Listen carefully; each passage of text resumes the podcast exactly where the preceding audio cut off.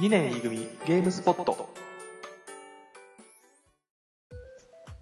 皆さんこんにちは、こんにちはえー、ゲームスポット第2回ですはいまさか2回目が続くとはねいやーびっくりですね思ってなかっそたねんなに一回目ええはいはいどうもぶっくんですはいグロですえっと最近なんですけど、はいえー、もしかしたらグロさん見たかもしれないんだけどはいあの任天堂とうんユニバーサルが共同制作をして、ユニバーサル・スタジオ・ジャパンまあ他もそうなんだけどにはい任天堂のエリアを作るっていうああはいはいはい、うん、動画を、あのユニバーサルの社長 CEO ちょっとわかんないんだけどと、うんあの茂宮本があまあ、うん話をしているっていう動画が1分ちょいぐらいの動画があってて、うん、えーすごいテンションが上がってるぶっくんです、ああなるほどまあ、イベント好きっていうのもさずっとうんうん言ってたじゃない、あそうねイベント好きよねそうそうそうそうだからなんかそういう場所っていうのもいいなっていうふうに思ったのと、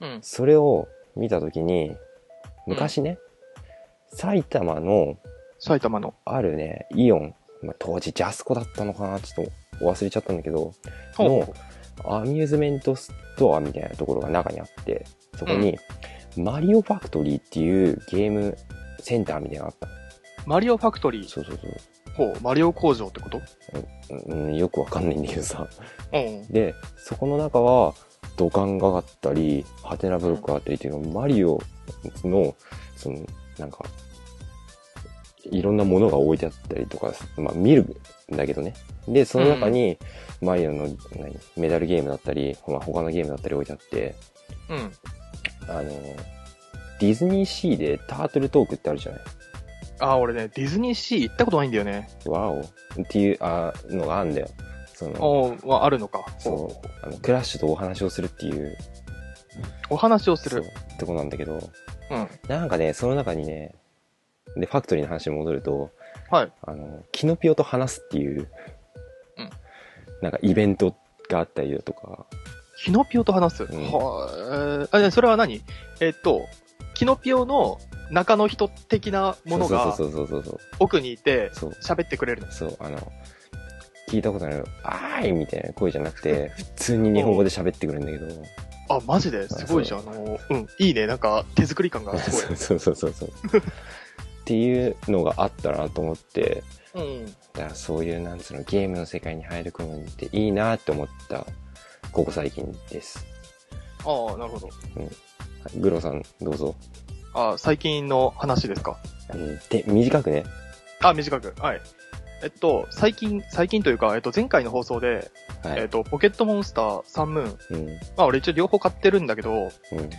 で、まあ、どっちかを開封して、ちょっとずつやっていこうかな、みたいな。で、その進捗状況をちょっとずつこの番組で話していこうかなっていう話をしたと思うんですまが、あ、勝手に俺がしたって感じだけどね、あれ。確かああ、まあ、そうそう。でも一応その点に関しては俺も、いや、せっかく買ったんだからやろうかなとは思ってたわけよ。うん。でも、あの、なんていうの、まずサンとムーンを両方買っちゃってるから、うん。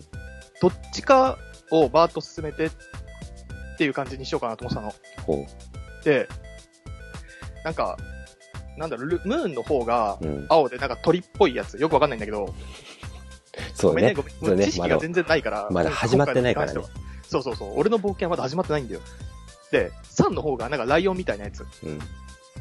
で、ライオンの方がかっこいいなと思って、うん。ね。で、サンの方をうん、 3DS に刺したの。うん。あ、俺の持ってるやつはあの、旧型のやつ。で、発売日に買ったから、あの、超初期のやつなんだよね。うん。そうだよね。そうそうそう。だからアンバサダープログラムとかもね、まだ中に入ってるんですけ ど、懐かしいな。そうそう、まあ、なんかそれで、で、まあやろうかなと。でも仕事があるから、あんまりできないじゃんうん。で、その間になんかいろんな人のレビューとかを見てたんだけど、うん。なんかどうやら旧型の 3DS とかだと処理落ちするへえ。あっていうのがそう結構言われてて、なんだで、なんだろう、その旧型の 3DS は、俺が見たのは LL だったんだけどほう。う、ん。旧型の LL と、えー、ニュー 3DSLL うん。を同時に、まあ3と分刺して同時に起動したらこんだけ差が出ますよっていうのをうん。やってるのを見てて結構な差があったのね。へえ。十何秒とか、あそのオープニングつくまで。に。そうなんだうーどうせやるんだったら新型でやりたいと。ん。まあね。そう思うじゃん。あの、うんどうせゲームやるんだったらストレスなくやりたいわけだから、うん。で、あの、でも、そんなにお金もね、ちょっとあんまもったいないから、うんじゃあ、選ばなかった方のムーン、うん。売って、おう。で、プラス前、もうちょっとやらなくなったゲームとか、うで使う、使わなくなったスマートフォンとかを売って、ん。うん。で、それでお金に変えて、で、それで、まあ、それプラス、まあ、自分で手持ちうん。で、お金をいくらか出して、あの、新型の New3DSLL を買おうかなとうん。思って、ゲーム、あの、ゲーム屋さんに行ったんですよ。うん。うん。で、あの、新品もいいなと思ったんだけど、うん。ちょっと新品は手が出ないと。あ、そう。そう、ちょっとね、あの、僕はね、うん。あの、本体とかはあんま中古手出さない人なんで、あー、もう俺もね、昔はね、そうだったんだよ。うん、な、なんか、いいや、でもね、これね、あの、俺、内側で働いてたじゃん、もともと、販売店だけど。そうね、そうね。だから、わかるんだけど、あの、ゲームの本体って、あの、うんクレジットカードの現金化目当てで、うん。ねカカードです、買って、で、別の店舗に持ってってすぐ売っちゃう人とかいんの。へそうすると、まあ、現金化になるわけじゃん。え、まあね、そうそう、そそういうことをやる人が結構多いわけ。で、3DS とか、あ、えー、あと Wii とか、あ、WiiU か、今、うん。とか。へでえ、多く、多くて、そういうのしてたから、うんおそおそらく買って、うん、うん、間もなくうん、売る人とかもいるだろうなと思って、俺、それを狙っていったの。うん、うん、それを狙っていったんだけど、なかったんだよね、そういう本体が。うん、うん、うんでも、それは単純にあの、説明書のところにある保証のシールを見ればわかるんだけど、あ、だから、その、買ったはいいけど、開けてないっていう、なん、美、美中古っていうか、なあん、つうのそうそうそうそう、なんか、うんうん。そういうのを狙ってたんだけど、なかったんだよね。ほうほうほう。で、なくて、うわー、ないやと思ったんだけど、うんで、結局、俺はその時に1万円持ってたの。うん、 1万円と売ろうと思ってたゲームを持ってたんだけどう、ん、結局その1万円で、あの、Google プレイカードを1万円分買って、フェイトグランドオーダーに全部課金して、何がえわかー、んニュー 3DSLL は結局買わなかったっていう感じですかね。結局、進捗状況何も言ってないじゃんかよ。結局、開封してゲームを刺した、えっ、と、本体に刺したっていうところしかやってないです。だから、き、何先にどんどん進めてはいない。進めてないですね。なんだよ、それ。まあ、忙しいってのもわかるけどさ。そうなんですよね。で、買おうと思ってた、ね、お金は全部ガチャガチャに消えたわけですけど、結果は 結果、もう大爆死ですよ。もう飯、飯馬じゃないですか。最悪でも本当に、マジで、絶対ね、ディライトワークスはね、許されないと思うよ、俺は。知らない。ははい。そんな、グロさん、はい今日は、えっ、と、前回は俺の一本を選んだので、グロさんは一つ選んできてもらっているはずなので、そのことについて少し、だらだらと、はいえー話していければなと思いますので、よろしくお願いします。あ、お願いします。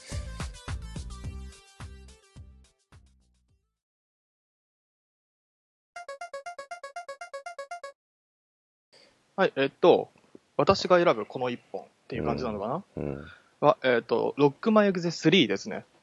いつ出たいつだっけいつだ俺多分俺がうん。小学3年生の時かなとなると、ごめんち2004年とか3年とかそこら辺だよね。そのぐらいになんのかなあの、エグゼ1が出たのって、アドバンスと同発、ロンチだよね。どんちだったかなごめん、その辺もね、曖昧。そう、だってアドバンス出た時って、確か20何本ぐらい、ロンチが出たはずなの。え、そんな出たの出たはず。すげえ。俺の記憶では。マジか。うん。えっとね、発売は2002年の12月6日だそうです。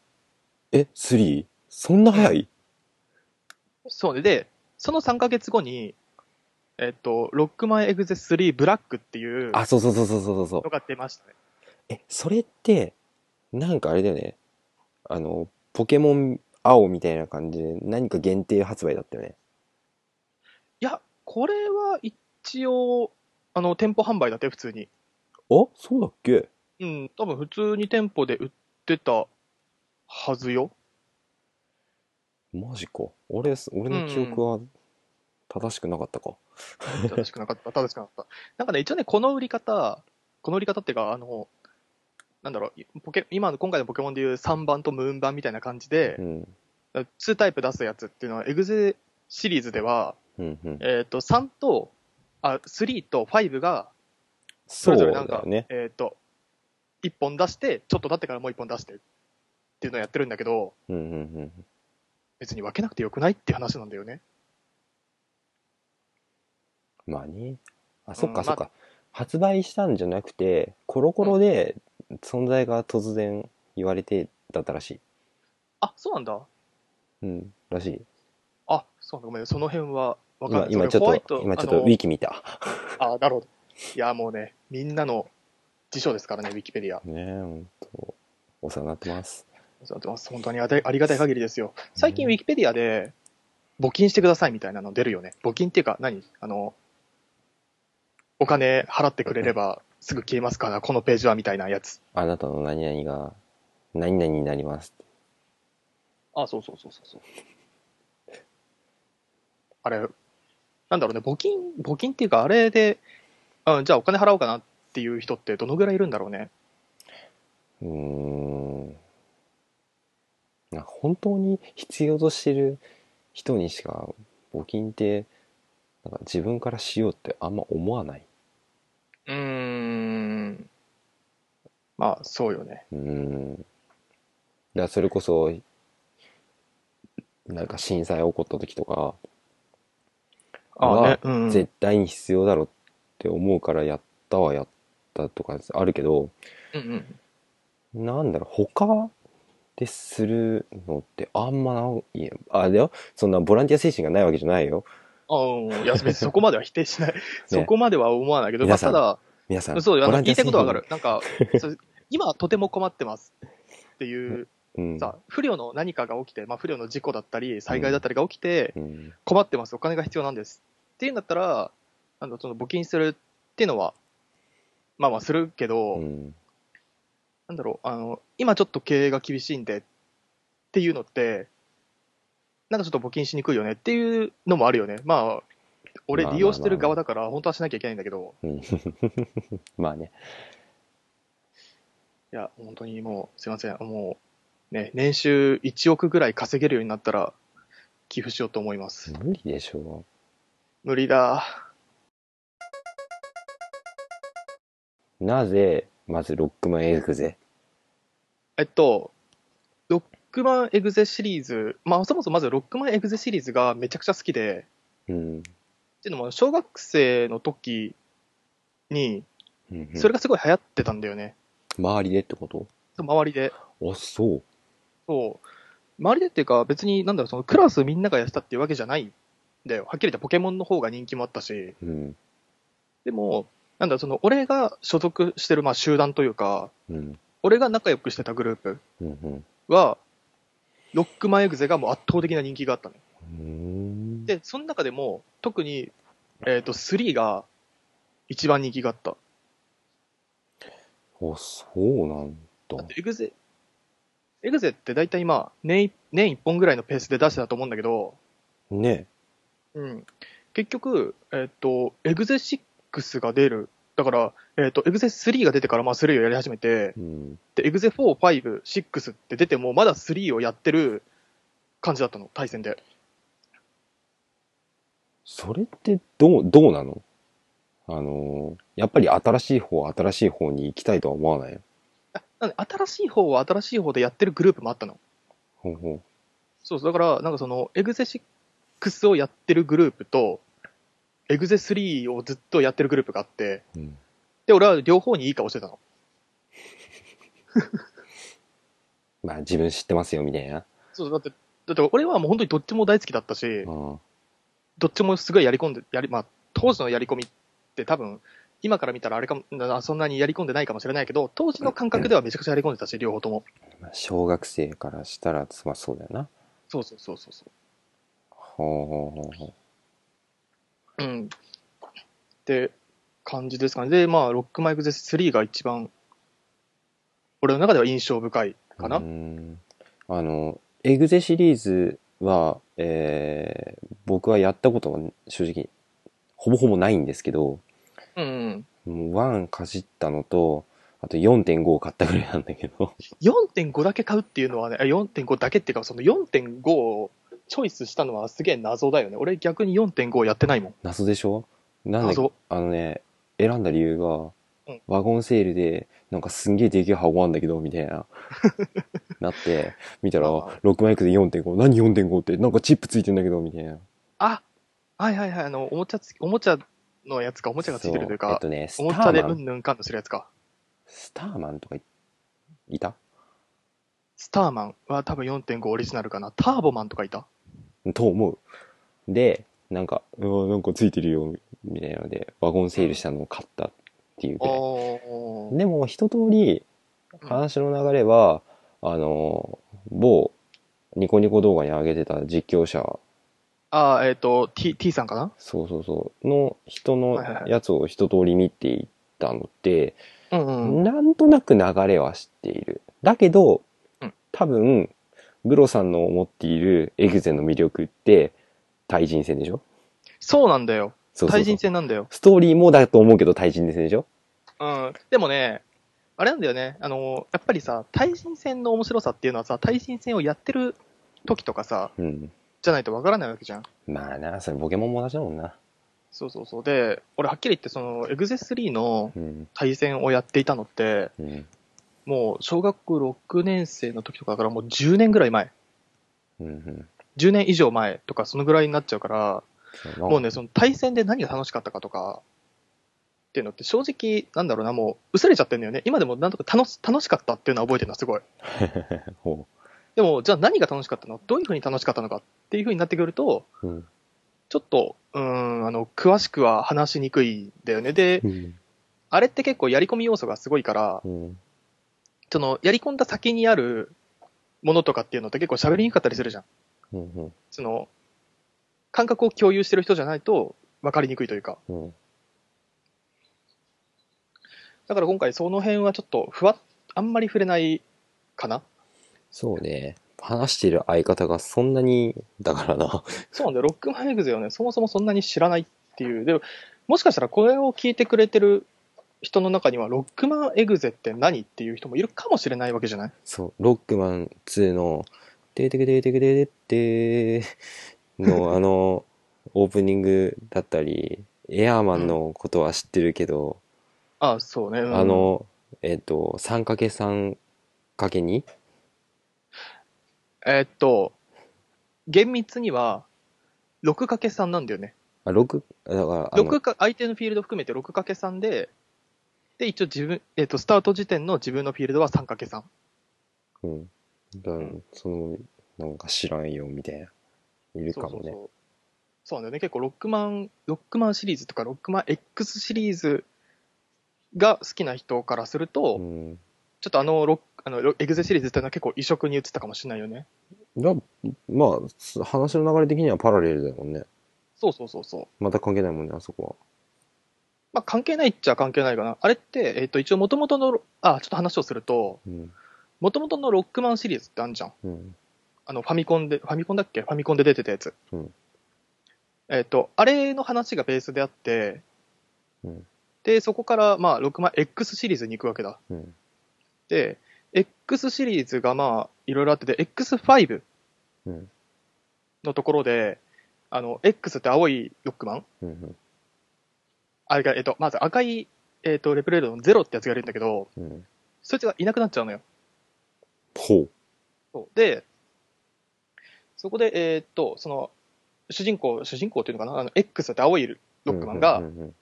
ゼロの意志を継いで戦っていくのか、うん。それとも、えっと、ゼロのことを忘れてしまうのかっていうので話が分岐するの。ゲーム内でゲーム内で。 ?X5 やったんだっけ、あなた。 X5 ね、あの、えーっと、ハトコに借りてやったの。へそうそうそう。ええ。スファミコンスーファミあれ、えーっと、あれはね、プレステ1だね。あ、なそうそうそるほど。う。で、えーっと、ゼロの意思を継いで戦うって、まあ、いろいろやってくると、その次の話、6万 X6 で、うん。まあ、なんか、ゼロがまた出てくるわけですよ。うん。で、そこで、えーっと、そこのエンディングで、ゼロがまた眠りにつくのね。うん。で、眠りについて、えー、ごめん、ちょっと曖昧なんだけど、まあ、何百年後うん。で、なんかゼロが目覚めましたっていうので、うん。えーっと、ゼロシリーズっていうのが始まるの。今度はロックマンゼロ何ってゲームボーイアドバンスのやつ。で、あ赤いやつだっけあ、そうそうそうそうそう。で、一応、X6 の、えーっと、エンディングでゼロが眠らないパターンもあるのね。うんで、ゼロが眠らない場合は、あ、また話が進んでて、X7 で X8。うん、うん、で、X8 でまたゼロが眠るのよ。うん。うん。で、それもまたゼロシリーズにつながるのよ。すげえな、なんか。てか、つながるっていうか、え、なんかもうこれは別に公表されてるわけじゃないから、うん。どこでつながるかどうかっていうのはわかんないんだけど、まあまあなんかゼロが眠っ、なんか X8 か X6 のどっちかで眠りますと。うん。で、眠るって、眠って、なんていうのその、うん百年、うん百年後に目覚めたら、うんロックマンゼロシリーズが始まりますよと。うん。で、その、えーゼロシリーズが始め、えー話が終わって、そのまた数百年後に、うん。えっ、と、ロックマンゼックス。えー、ゼクスって何で出たんだっけこれは DS ですね。あー、DS か。そう、ロックマンゼックスが始まって、で、このゼックスっていうのは、えっ、と、人間と、えっ、と、ロボットの共存というか、まあ、ゼロでも共存してたんだけど、うん。ゼックスの方は、えっ、と、人間にロボットのパーツを埋め込んだりとかうん、っていう感じだったような気がするんだよね。うん。うん。とかって感じで、まあ、人間とロボットの境目がなくなってきましたと。うん。で、そのゼックスの話の先に、ロックマンダッシュっていうのがあるのあのね、ダッシュの話をちょっとしたいの。あどうぞ。なんだけど、今ちょっと話を戻していいですかはい。だんだん広がりすぎちゃったからさ。うんなぜ、まあ、ね6枚エグゼ、エグゼなのかっていうのはなんとなく分かれてたよ。うんうん。なんで3なのなんで3なのそう。えっとね、 3で新しく出たシステムでなんだっけえっと、3で新しく出たのは、ナビカスタマイザーですね。あの、パズルみたいなはめ込みのやつだっけそうそうそうそう。えっと、あ、わかんない人、わかんない人っていうか、なんていうかな、えっと、ロックマンエグゼシリーズをわからない人のために、軽くちょっと説明をさせてください。どうぞ。させてく、させてください。えー、なんて言えばいいんだろうな。RPG、一応このロックマンエグゼス、ロックマンエグゼって、うん。一応あの RPG なんですよ。うん、そうね。で、カプコンが出してるのは、えっと、データアクション RPG って言ったかなうんうんそんな感じで、で、RPG でよくある、こう、装備ってあるじゃん。うん。うん。まあ、盾をつけます、そう、えー剣をつけますとかって。うんで、その装備っていうのが、多分、ロックメイクゼでいうナビカスに当たるんだよね。うん、そうだね。そうだね。で、このナビカス何かっていうと、えっ、と、スタート時点だと、えっ、と、4×4 の合計16マス。うん。で、えっ、と、話が進んでいくと、まあ、5×5 になって、最大25マスになるんだけど、うん。そこで、なんだろうな、えっ、と、例えば、ロックマンの HP を上げるとか、うん。穴パネルの上を歩けるようにするとかっていう、えっ、と、なんだろう、部品というかパーツうん。をそのパネルの中に埋めていくんだよね。うん。で、えーっと、まあ、ロックマンの強化をする。っていう。まあ、能力を付け加えていくっうん。ていうのがナビカスなんだけど、あ、ナビカスタマイザーで通常ナビカス。うん。そう。それが一応、エグゼ3で初登場かなうん。うん。うんうん。そんな感じですね。そう、なんか、あれは、まあ、もう多分、時効だと思うから言うけど、何改造だなんだみたいなのって、公式であるじゃないうん。面白いなって思って見てたよ。あーあ、そう、旗から見ればね。うん、そうそうそうそいやそうなんだよね。あの、あれって、一応、なんだろう。うん、一応ロックマンを改造するみたいな扱いになってう。て、うんで、ゲーム内で、なんかかい、ロックマンを改造するコードみたいなやつも売ってるんだよね。ゲーム内の通貨で買えるやつ。うん。うん。で、それをやると、そういえばなんだろうな、そのナビカスに入れてないやつでも、例えば HP がプラス1000されるとか、うん。うん。えー、なんだろうな、バスターがめちゃくちゃ強くなるみたいな、そういうのが確かあったと思う。うんそれを、それも一応ロックマンの改造って呼べるのよ。うん。でも一応、なんだろう、今、むまあ、昔で言う、プロアクションリプレイ。ほう。これはグレーゾーンなのかなとかっていうので、まあ、やる改造をする人もいたわけじゃ、いたわけですよ。いや、いるよね。小学生ね。俺も使ってたもああ、なるほど。ん。うん。まあまあまあ、そんな感じで。ね、あの、当時、改造っていう単語自体はもう、結構アウトっぽいというかさ、え、改造してんのみたいな感じはあったと思うう。けど、うん。うんロックマンエグゼでは、まあ結構普通に使われる単語でしたっていそうだ。よね。そうそうそうそうう。ん。で、だからなんで3なんなんで、なんですり、あのね、やり込み要素がめちゃくちゃある。ほあの、本編の後の、その先の話がう。うん。かなり長いんだよね。うん。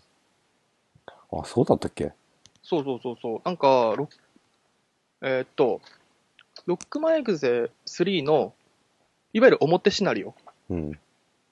表シナリオだけでは、なんか、その表シナリオの中に出てきたキャラクターの全容とかが分かんなかったりするの。うん。例えばなんか裏に、あの、裏インターネットっていううん。悪い人がいっぱいいるところ、うんうんうん今でいう2チャンネルみたいなところに、やめろ。叩かれる。 叩かれろ。あ、怖い。えっと、まあまあ、そういうところに潜入して、なんか裏のランキングを上げていくみたいほう。な。あー裏あー。裏の中であっ一たね番強いやつを決めるみたいな、みたいな、そんな話があって、うん。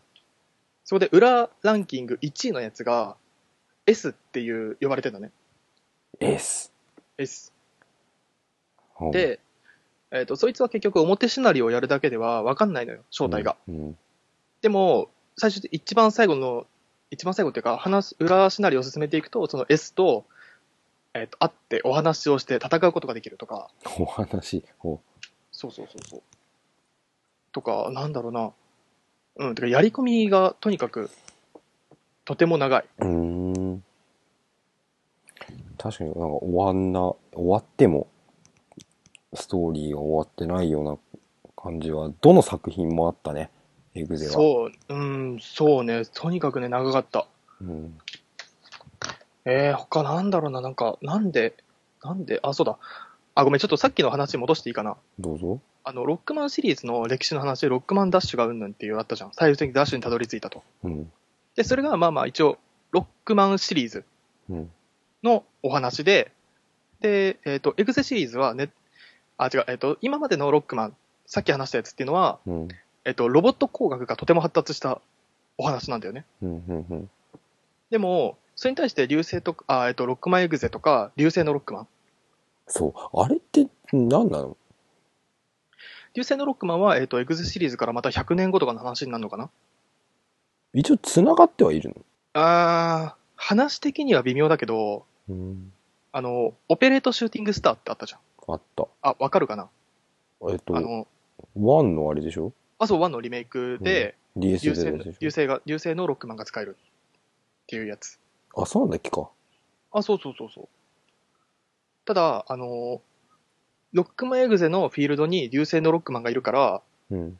違和感はすげえあった。でも、うん流星のロックマンの方が強いから、流星のロックマンを使ってたね、みんな。うんうんうん。あ、そうなんだね。そうそうそう。まあ、というのは、というのがあるんだけど、それ、そっちの世界は逆にネットワークがとても発達した世界なんだよね。うん。そう。で、えっと、一応、ロックマンエグゼを通して、エシリエグゼシリーズを通しての敵で、ワイリーっていうのがいるんだけどう、ん。これは、えっと、なんだっけな。あ、そう。えっと、ワイリーっていうのはワイ、ワールド3っていう組織の、まあ、ボスみたいな感じだよね。うんうんで、えっと、目的がネットワーク社会の破壊。うん。もあう、やめてほしいよね。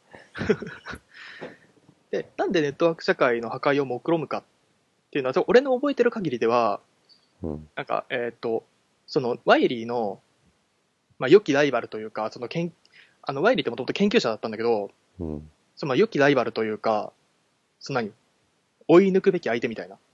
うん。まあ、その、なんで、お互い切磋琢磨し合えるようなライバルに、光正っていうのがいたんだよ。えっと、ネット君の、あ、言っていいのかないいんじゃないですかね。ものう、さすがにもう、10年以上経ってるし、ネタバレとかないでしょ。あそっか。パパですね。パパじゃないですね。あ、おじいちゃんだっけおじいちゃんですね。はいお父さんは光雄一郎ですね。失礼しました。勘違いしてました。いやいや、あの、なんとなく話は分かってるんです。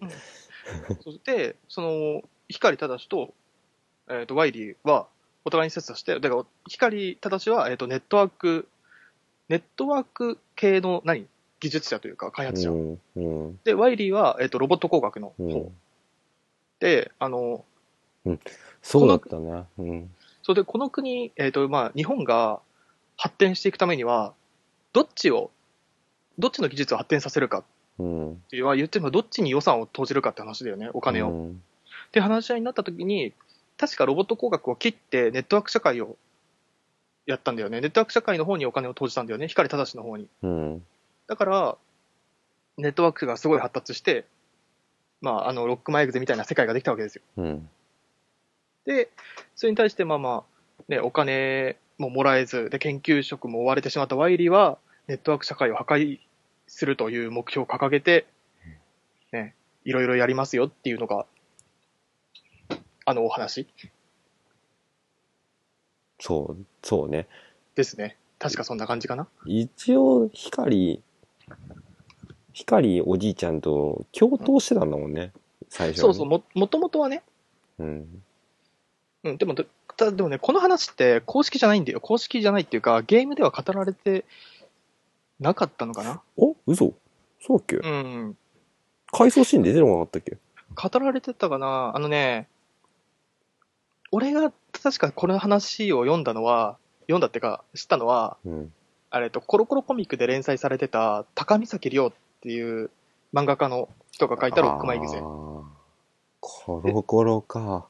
そう、俺あの漫画がすげえ好きで、ほあの、今でも、金、多分、Kindle 版が出たらすぐに全部買う。っていうぐら い、う。読みたいうん。あ、そう。そう、もうね、すごいね、話がね、熱いんですよ、あれ。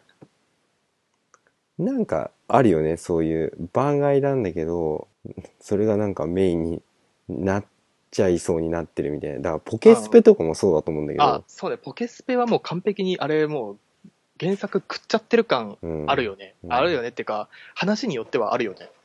そう、本当最初の方は本当そうだと思うんだけど。ほんでさ、はい。で、俺がダッシュの話をしたかったっていう理由があって、ああ、言ってましたね。 3ってうん。中止になったよね。なったね。あれなんでなんかし、お、知ってるんだっけえー、なんでだっけなんだっけあの、中止になったっていう時は、なんかいろいろ、いろいろ調べたりはしたんだよね。うん。いやで、もなんだっけ、だから予算がなくなったとか、そんなじゃなかったっあけまあ、んみたいな感じなんだけど、うん。ダッシュはやってたのダッシュは、えっと、PSP 版っていうのかなうん。 ?PSP で、えっと、ロックマンダッシュの1と2が一緒になったパックがあって、うん。それは買った。買ったっていうか、えっと、もらったのか。ほで、えっと、1をやったのかな ?2 はまだやれてないけど、う。うん、うん、うん。そんな感じですかね。そう、なんか、大変だなって、そう思って。なんか中止っていうのをよく、よく聞かないか。あのー、マザーまずは、はいはいはい。 3がもともと64でであの出そうとしててあれ、なんか、頓挫したんだよね、途中そでう。中止になってうん。でで、えー最終的にアドバンスでうん。出たっていうのもあったりうんえっ。ともう出たのかなあのー「人食いの大足トリコああ、はいはい。」もうこうかれこれもう数年経ってようやくプレス3 4でうん。出たりっていうのがあったけど、もう頓挫して本当に出なかったってなかなかないっていうかああ、頓挫して、え、でもあれじゃん、ロッあのー、ダッシュ、えーロックマンダッシュ3、ダッシュ3って、うん、結局なんか別の形で出なかったっけなんかプロローグ版は出たみたいな書いてあるプロローグ版か。でこれもう配信中止に延期になって中止になったって書いてあるよあ、マジか。うん。で結局だ、あとは、その、ファンが勝手に作ったみたいあー、なんか自重。なうん。そうそう制作の。そうそうそう。あれでもなんか、なんだっけ、エクストルーパーズってゲームなかったっけあった。なんだっけ、それ。なんか、ダッシュ3なんじゃないかと。あ、それがってことそうそうそう。っていう風な、なんか噂じゃないけど、ほう。うん、なんかダッシュ3を作り直して、うん。エクストルーパーズっていう形にして世に出したんじゃないかとか、うん。うん。でだったら、だったらさ、もうダッシュって言っちゃえばいいじゃん。それダメなの だ。それは何なんだろう大人の事情が怖いわ。あるのかな。でもどっちちみちカプコンだからいいんじゃねえのかなとも思うんだけど、まあ会社が変わったわけとかでもないしね。うん、ねえなるほどね。ごめんね、ちょっとその辺はちょっと実態はわからないですけど、いやいやいやいや。ほんで、あと、うんエグゼといえば、あエれじグゃゼなとい。いえば、羽屋敷だっけあ浅草であ、そうそうありましたそう。ね。なんかやったとかやってないとか、うん、うん、そうそうそう。行こうかなと思ってたけど、結局行かなかったやつ。行く人が、いなかったんですね。いや、別に一人で行ってもよかったんだけど、うん、なんだろう、あのーそこ、あーなんて言えばいいんだろう。その、ロックマンエグゼのイベントのために、うん。じゃあ浅草の花屋敷まで行くかっていうの行をちょっとくで考えしちゃっょた。の、俺。行くでしょ。いやー、どうなんだろうな。あのね、そこでじゃあ実際に何があるのかは、よく調べてないからわかんないんだけど、うん。もし仮にじゃあ何かグッズが売ってたとしましょう。うん買っても、使わんだろうなっていう。いやいやいやいやいやいやいやいや。だってん、 TGS 行った時とかさ、ゲームショー行った時とか、なんだかんだ、あなた買ってるでしょ。あれいや、あのね、そう、そ、それは買うんだよ。いそや、れ買ったんだけど同じじゃないそれ。なんていうんだろう。あ、だってあれは、あの、もう、現場には行ったわけじゃない。うん。現場に行って、その現場に行くまでに考えなかったのよ。その、現場に行って何するとか。うんとりあえず、うん、じゃあ誘われたし、うん。行こうかなって感じで行ったのよ、俺はね。うん。で、そこで行って、まあ行ったし、何かしら買おうかなっていうのはあるのよ、正直。うん。でも、別に誘われたわけでもなく、自発的に行って、買うかなっていう思いがあったのね。てか、そもそも自発的に行って、そこまで楽しめるかなっていう。そこそうそうそうそう。だって、またとないエグゼのさ、エグゼのだよ。そうなんだよね。イいベやンちょっとト言っときゃよかったかなとも思うんだけどさ。なかなかないべ。うーん、そうなんだよね。それ、結構前だっけもうやったの。最近だっけえー、どうなんだ。一年経った経ってないかあ、なそんなもんか、でも。あごめん、わかんないわかんない。でも実際、エグゼのやっぱファンっていっぱいいんのかないや、いると思う。ああ、でもどうなんだろうな。当時のファンはすげえいたと思うけど、うんじゃあ今でも熱意を持ってうんっていうのがどれぐらいいるのかなっていう話なんだよね。うーん、ます。なるほど。ただなんか結構オフ会とかで大会をやってるらしいっていうのは聞くんだけど、今でもうん。そうそう、だからちょっとそういうのにがあったらね、あったらねっていうかそういうので、もし、うん。じあの、私が参加していい、参加する、何、いい、参加してもいいというか、うん。なんか応募フォーム的なものがあって、で、行かせていただけるうん。のであれば、行ってみたいなっていう思いは、ちょっとあるよね。多分ここで、あの、すごい熱意を出しておけば、うんお声かかるかもしれないよ、これ。ネット配信だから。ああ、なるほど。いや、でもね、ちょっとね、ちょっとね、冷静になっていただきたい。 いやいや、お前がなれよ。 いただきたいじゃないわ。あのね、俺がここで、ロックマンエグゼ3をあえてあげた理由をもう一つ。で、3から、うん。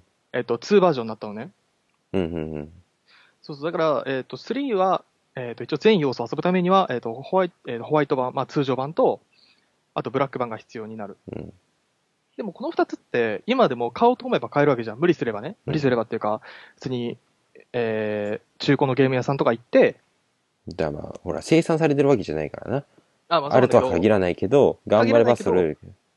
不可能じゃないじゃん。うん不可能じゃないっていうか、結構、簡単に手に入るじゃん。手に入れようと思えば。そうね。今、結構ね、アマゾンとかもあるわけだしさ。うん。でもそれに対して、えっ、と、4以降、えっ、と、456ほのやつって、えっ、と、本、えっ、と、100%遊ぶためには、う。うん。えっ、と、両バージョン必要な上に、うん。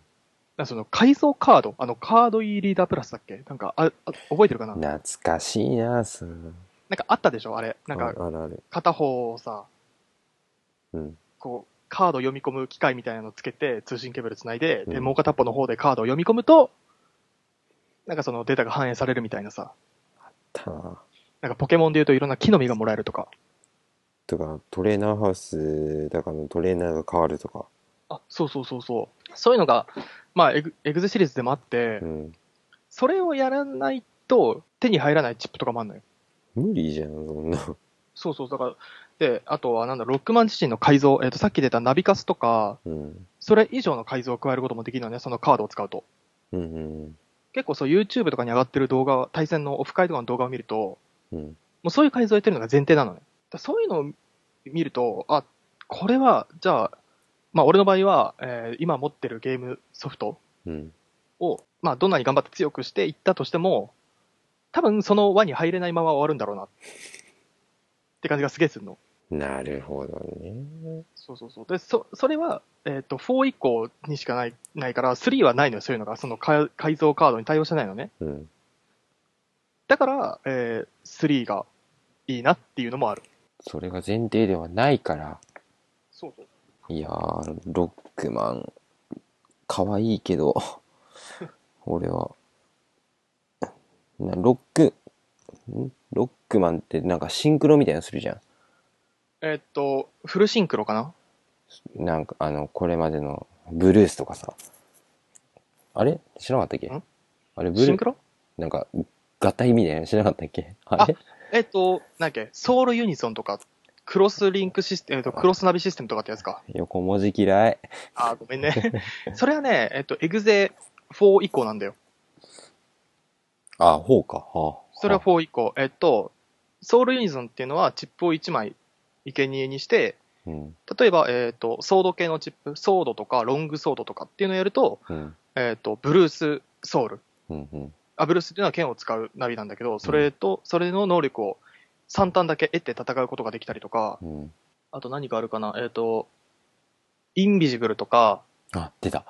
変わり身とか、あ、出た。そういうので、えっ、と、生贄にして、ソウルユニゾン、ソウルユニゾンをすると、えっ、と、シャドウソウルうん。うん。になったりとかっていうので、えっ、と、自分、えっと、設定上は自分、えっと、ロックマンと、その心を通わせたナビうん。うん。の能力を3単だけ得て戦うことができる。っていうシステムがソウルユニゾン。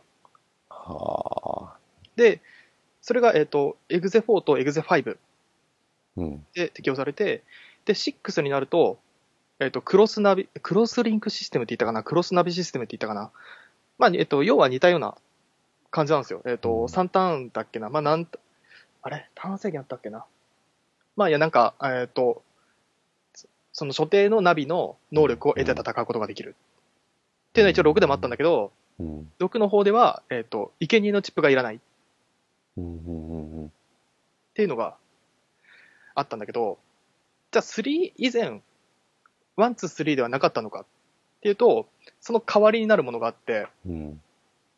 エグゼ1ではアーマーシステムっていうのがあったの。ほえっと、そのアーマーシステムっていうのは何かっていうと、えっと、普通にお店で売ってるものを買う形になるんだけど、う。うん。言ってしまえばアーマーって鎧じゃん。うん。えっと、装備するんだよ、鎧を。うん。うん。そうすると、えー、例えば、ウッドアーマーとかだと、えっ、と、ウッドって木じゃんうん。だから、えっ、と、炎属性以外の攻撃は半減で受けるとか。ほっていう、まあまあ、それだけなんだけど、う。うーん。で、2、3ではスタイルチェンジっていうのがあったの。まあ、そうね。でこのスタイルチェンジっていうのもまたすげえいいシステムで、俺超大好きだったんだけど、これ、えっ、と、スタイルチェンジっていうのはざっくり話すと、えっ、と、プレイヤーの戦い方に合わせてロックマンが変身しますっっていん。うお話。お話だチなどんなチップを使うのかとかって分析されるんだっけああれそうそうそう、チップを使うっていうか、例えば、えーっと、ロックマンシリーズでおなじみの豆バスター、豆バスターロックバスターか。うんロックバスターってあるじゃないですか。うんあれを、まあ、いっぱい使って戦うプレイヤうんーは、プレイヤーには、えっ、と、ガッツスタイルっていうスタイルが与えられるんだけど、それは、えっ、と、バスターの威力が2倍になるとか、ああ、あったね。そうそう、攻撃を食らってものけぞらなくなるとか、うん。で、えっ、と、カスタムスタイル、えーチップを1回で多く選んで戦う人うん。うん。だと、えっ、と、なんて言えばいいんだろうな、チップ、えー、説明が難しいな。じゃあもうそれは見てくれ。ウィキを見てくれって感じですかウねィ。キを見てくれて。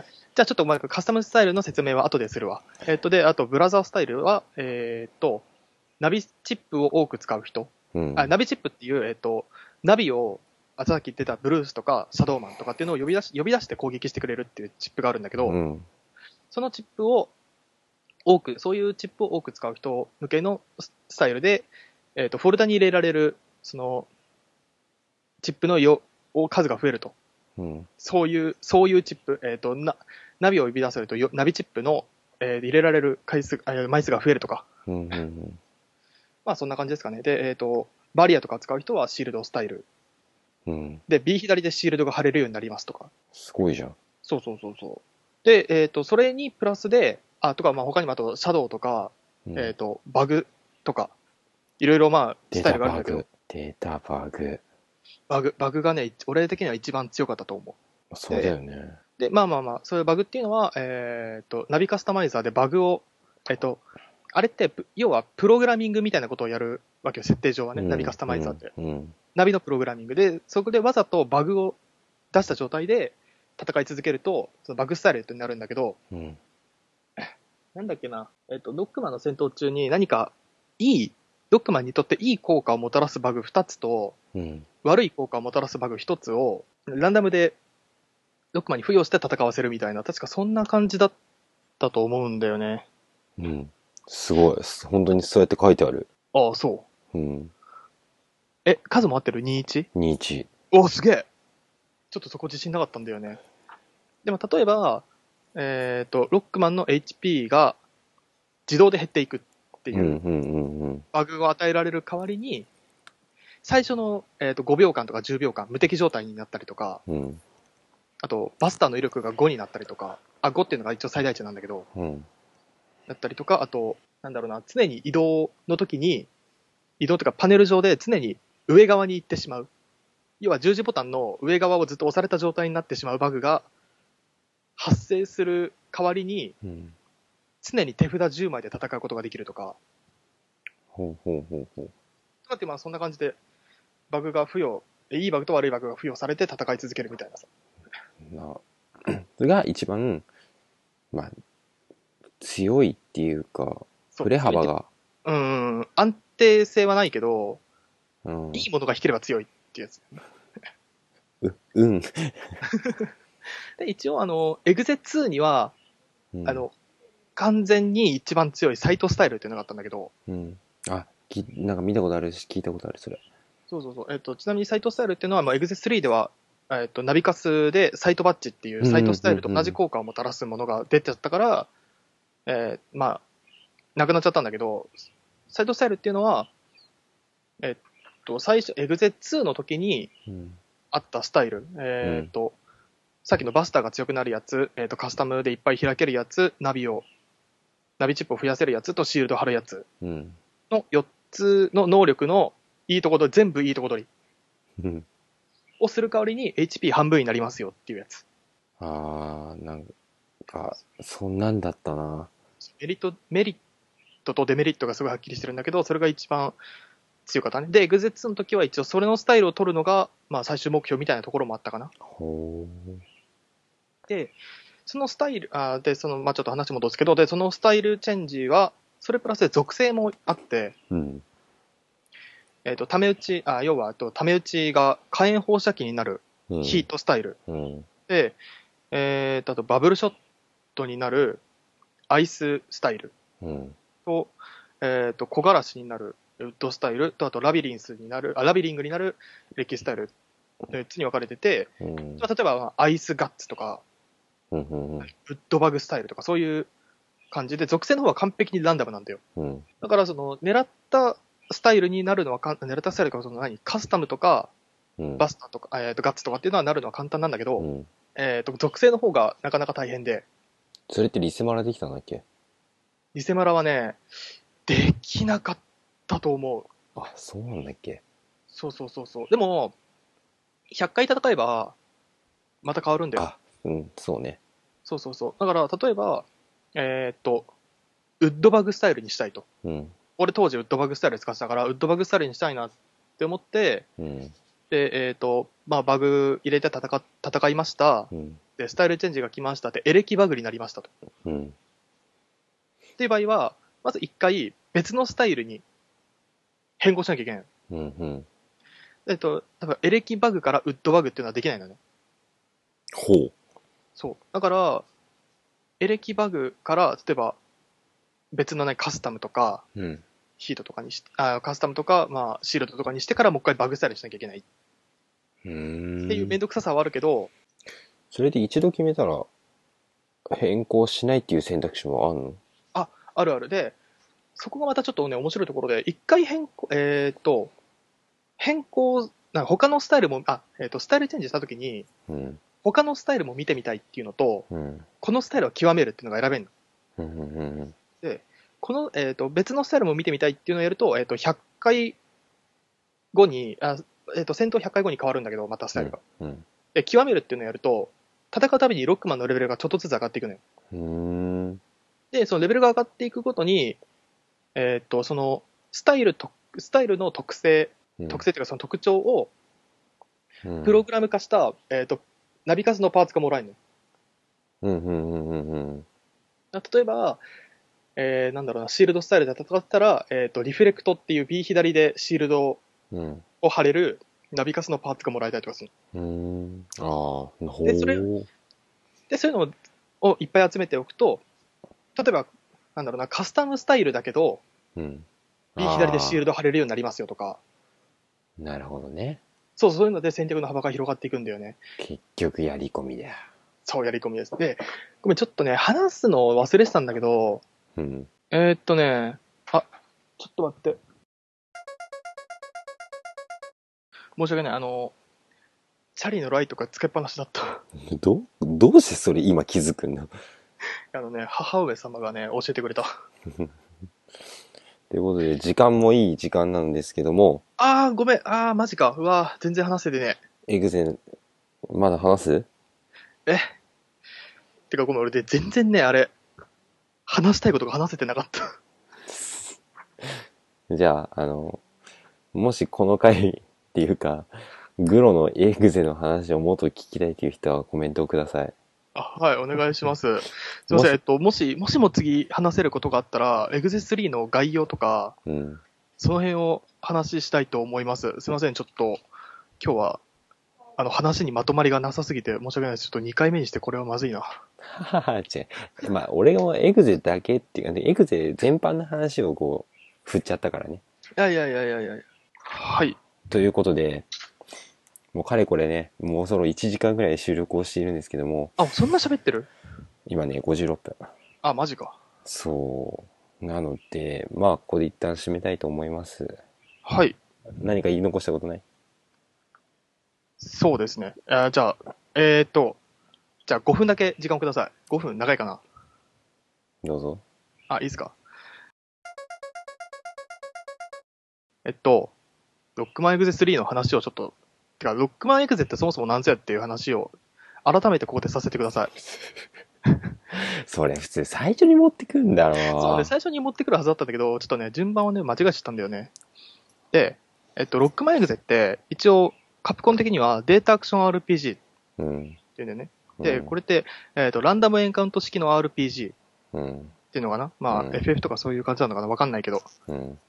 で、えっと戦闘は、えっとカードを取り入れたアクションっていう感じなのかな、あれで、そんな感じで説明合ってるかな、うん、合ってんじゃない合ってるかな。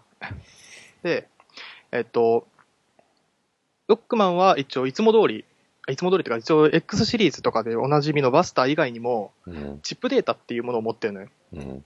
で、それをあらかじめ30枚、うん。えっと、カードバトルというデッキみたいなものに仕込んでおいて、うん。で、一定の時間でやってくるターンごとに5枚までうん。選んで、で、まあ、その、特定のフィールド内で相手の攻撃を避けながら攻撃をすると。うん。あーなんだろうな、今まで普通にエグ X シリーズとか、ロックスの6万シリーズやった人とかならわかると思うんだけど、うん。ロックマンシリーズって、あの、倒した敵の能力をコピーするじゃん。そうね。そうね。うん、そうそうそうそう。するんだよね。で、そういえば、えっ、と、30枚、えー30枚の技、まあ、30枚のチップで構成されたフォルダうん。は、えーまあもちろんバスターよりも強いわけだけど、うん。そのチップってどういうふうに手に入れるかっていうと、えっ、と、雑魚敵を倒したりとか、まあ敵を倒すとそのチップがもらえたりするんだよね。で、それで強化をどんどんしていくから、うん。まあそれが一応攻撃をコピーする、えっ、と、ん ?X シリーズシリーズでいう攻撃をコピーするとかに当たるんじゃねえかなとそうね思。います。まあ、そんなようなとこだよね。なんじゃねえかなとうん。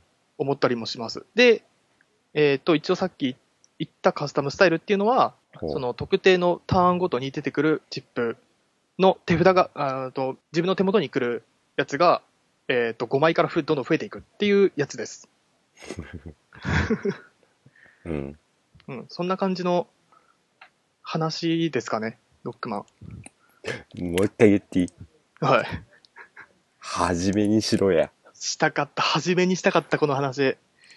なんだよね。で、本当はロックマンの、あら、あの、エグゼ3の話の内容とかもいろいろしたかったんだけど、まあまうあ、その辺は、いいや、また、うん、次ロックマンの話をすることがあれば、そうって感じで。あとは皆さん次第です。